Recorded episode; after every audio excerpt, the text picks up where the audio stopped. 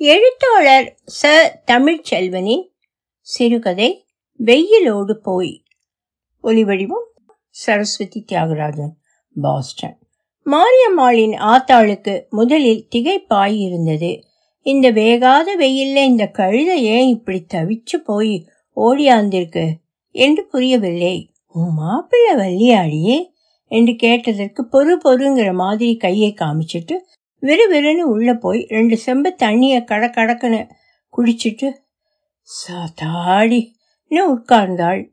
உன் மாப்பிள்ளை வள்ளியாடி அவரு ராத்திரி பொங்க வைக்கிற நேரத்துக்கு வருவாராம்.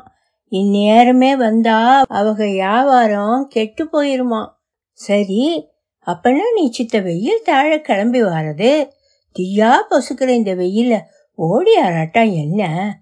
ஆமா அது சரி. பொங்கலுக்கு மச்சான் அவங்க வந்திருக்காகலாம்ல ஆத்தாளுக்கு இப்ப விளங்கியது. அவளுடைய மச்சான் ஆத்தாளின் ஒரே தம்பியின் மகன் தங்கராசு இன்னைக்கு நடக்கிற காளியம்மன் கோயில் பொங்கலுக்காக டவுனிலிருந்து வந்திருக்கிறான். அது தெரிஞ்சுதான் கழுத இப்படி ஓடியாந்திருக்கு. மதியம் கஞ்சி குடிச்சிட்டு கிளம்பினியாட்டி? என்று கேட்டதுக்கு கழுத இல்லை. எங்கவும் ஆத்தா கஞ்சி ஊற்றி முன்னால் வைத்து குடிக்க சொன்னாள்.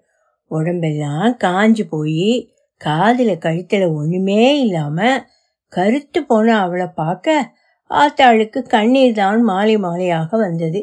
தங்கராசு மச்சானுக்குத்தான் மாரியம்மா என்று சின்ன பிள்ளையிலேயே எல்லோருக்கும் தெரிஞ்சதுதான்.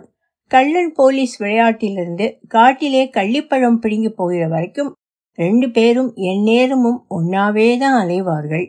கடைசிக்கு இப்படி ஆகி போச்சே என்று ஆத்தாளுக்கு ரொம்ப வருத்தம்.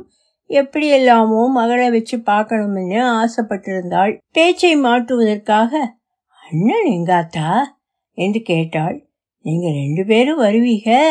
அரிசி சோறு காய்ச்சணுன்னுட்டு அரிசி பருப்பு வாங்கியாரோம்னு டவுனுக்கு போனான் கஞ்சியை குடித்து விட்டு சீனியம்மாளை பார்க்க விரைந்தாள் மாறி சீனியம்மாள் தான் மச்சான் வந்திருக்கிற செய்தியை டவுனுக்கு தீப்பெட்டி ஒட்ட போன பிள்ளைகள் மூலம் மாரியம்மாளுக்கு சொல்லிவிட்டது. செய்தி கேள்விப்பட்டதிலிருந்தே அவள் ஒரு நிலையில் இல்லை. உடனே ஊருக்கு போகணும் என்று ஒத்த காலில் நின்றாள். ஆனால் அவள் புருஷன் உடனே அனுப்பிவிடவில்லை. நாளை கழிச்சு பொங்கலுக்கு இன்னிக்கே என்ன ஊரு? என்று சொல்லிவிட்டான். அவ அடிக்கடி ஊருக்கு ஊருக்குன்னு கிளம்புறது அவனுக்கு வள்ளுசா பிடிக்கவில்லை. அவ ஊர் இந்த மூணு மைலுக்குள்ளே இருக்கிறதுக்காக ஒன்றரை வட்டம் ஊருக்கு போனா எப்படி? அவ போறத பத்தி கூட ஒண்ணுமில்ல. போகிற வட்டமெல்லாம் கடையிலேருந்து பருப்பு வெல்லம் அது இதுன்னு தூக்கிட்டு வேற போயிடுறா. இந்த சின்ன ஊரில் வியாபாரம் ஓடுறதே பெரிய பாடாக இருக்குது இப்போ கோயில் கொடைக்கு போகணும்னு நிற்கா என்று வயிறு இருந்தான் ஆனாலும் ஒரேடியாக அவளிடம் முகத்தை முறித்து பேச அவனுக்கு முடியாது.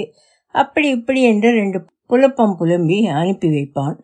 இதை பற்றியெல்லாம் மாரிக்கு கவலை கிடையாது. அவளுக்கு நினைத்தால் ஊருக்கு போயிடணும் அதுவும் மச்சானவங்க வந்திருக்கும் போது எப்படி இங்க நிற்க முடியும்?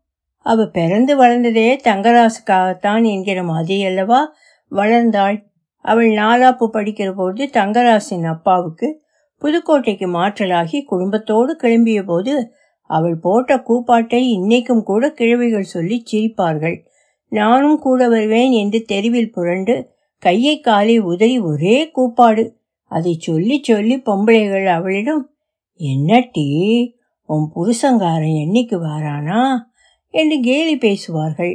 ஆனால் அவள் அதையெல்லாம் கேலியாக நினைக்கவில்லை. நெசத்துக்குத்தான் கேட்கிறார்கள் என்று நம்புவாள்.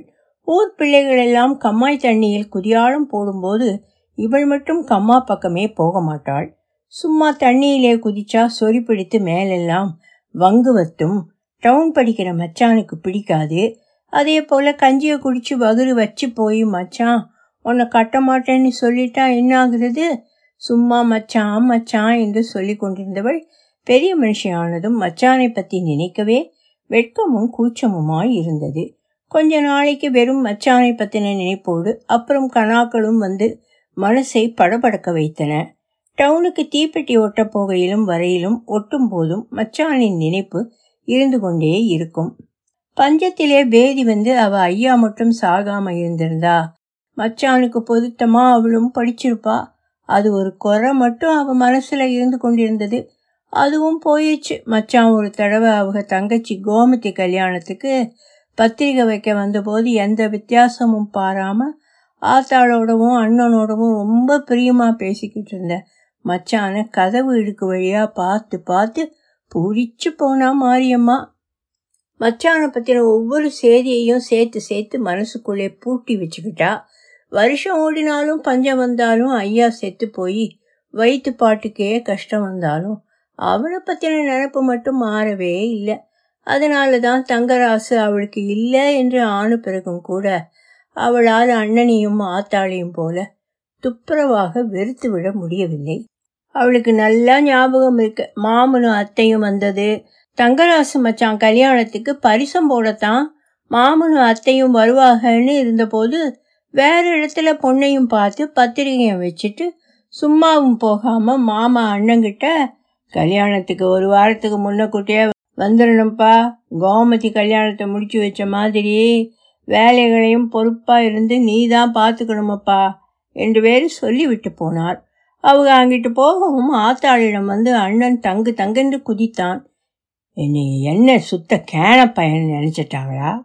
என்று கோமதி கல்யாணத்துக்கு எல்லா வேலைகளையும் இழுத்து போட்டுக்கொண்டு அண்ணன் செய்தான்னு சொன்னா அது நாளைக்கு நம்ம தங்கச்சி வந்து வாழப்போகிற வீடு நாம வந்து ஒத்தாசை செய்யாட்டா யாரு செய்வா? என்று நினைத்து செய்தது. ஆனா இப்படி நகை நாட்டுக்கு ஆசைப்பட்டு மாமா அந்நியத்துல போவாங்கன்னு யார் கண்டது? என்ன மாமனும் மச்சானும் என்று வெறுத்து விட்டது அவனுக்கு. ஆனால் அண்ணன் ஏறிக்கொண்டு பேசிய போது ஆத்தா பதிலுக்கு கூப்பாடுதான் போட்டாள். போட்டாள். என்னடா குதிக்க? படிச்சு உத்தியோகம் பார்க்குற மாப்பிள்ளை தீப்பெட்டி ஆஃபீஸ்க்கு போயிட்டு வந்து வீச்சம் எடுத்து போய் கிடக்கிற. கழுதிய கட்டுவான்னு நீ நினச்சிக்கிட்டா அவங்க என்னடா செய்வாக என்று ஆத்திரமாக பேசினாள். அப்படி அப்போதைக்கு பேசினாலும் அன்றைக்கு ராத்திரி செத்துப்போன ஐயாவிடம் முறையீடு செய்து சத்தம் போட்டு ஒப்பாரி வைத்தாள். ஏ ஏ ராசாவே என்ன ஆண்டாரே இப்படி விட்டு போனீரே மணவடையில வந்து மொரமாப்பிள்ள நான் இருக்க எவன் இவ கழுத்துல தாலி கட்டுவான்னு சொல்லி என்னை சிறையெடுத்து வந்தீரே. இப்படி நிற்கதியா? நிற்க விடவா? சிறையெடுத்தீர் ஐயாவே. தம்பி தம்பின்னு பேகொண்டு போய் அலைஞ்சேனே. அவனை தூக்கி வளர்த்தேனே. என் ராசாவே எனக்கு பூமியில் ஆறும் இல்லாமல் போயிட்டாங்களே பக்கத்து பொம்பளைகள் எல்லாம் வைதார்கள். என்ன இவனும் பொம்பளை தானா அப்பையும் இப்படியா ஒப்பாரி வச்சு அழுவாக? என்று பிறகு அண்ணன் வந்து இப்போ நீ சும்மா இருக்கியா? என்ன வேணுங்க?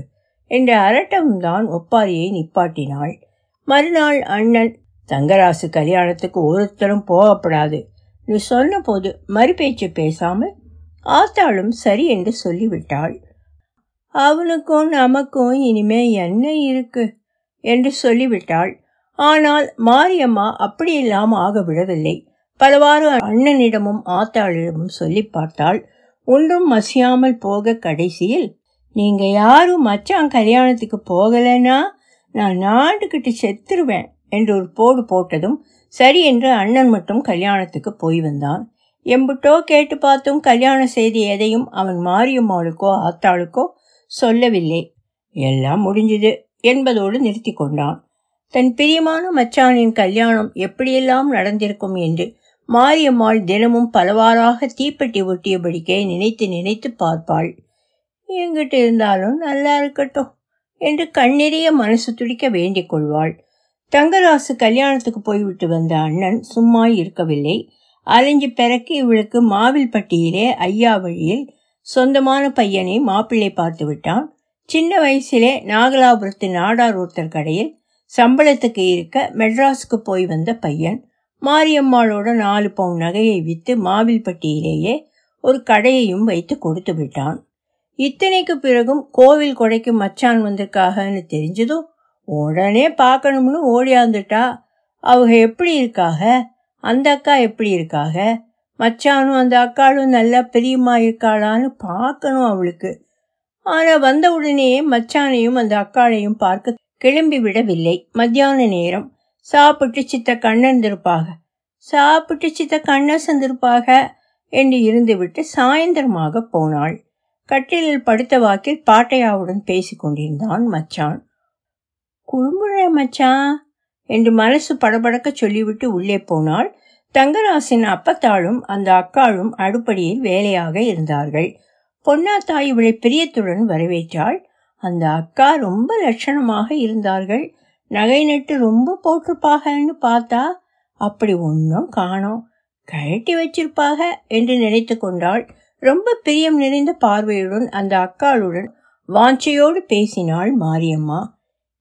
பேசிக்கிட்டு இருங்க. இந்த வாரேன் இந்த பொன்னாத்தா கடைக்கு ஏதோ வாங்க போகும்.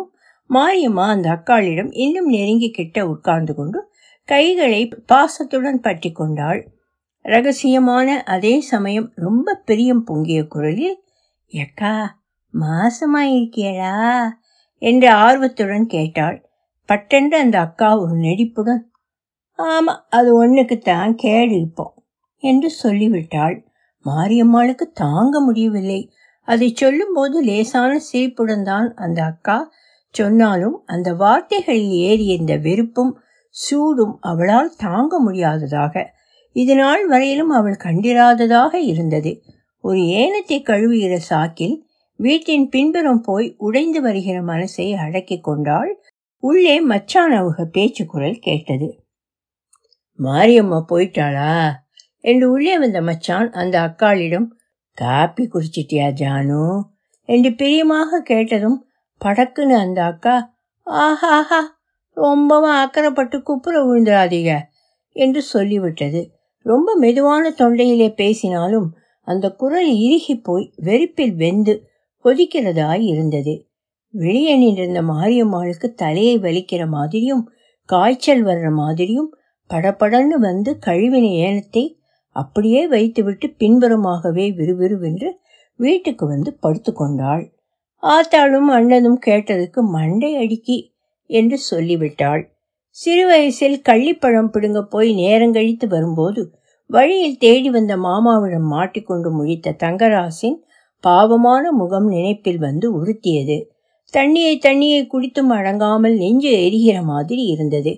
அந்த அக்காளின் வீட்டில் நகை நட்டு குறையாக போட்டதுக்காக தங்கராசின் அம்மா ரொம்ப கொடுமைப்படுத்துகிறாளாம் என்று சீனி அம்மா சொன்னதும் அந்த அக்காள் கொடும் வெறுப்பாக பேசினதும் நினைப்பில் வந்து இம்சைப்படுத்தியது.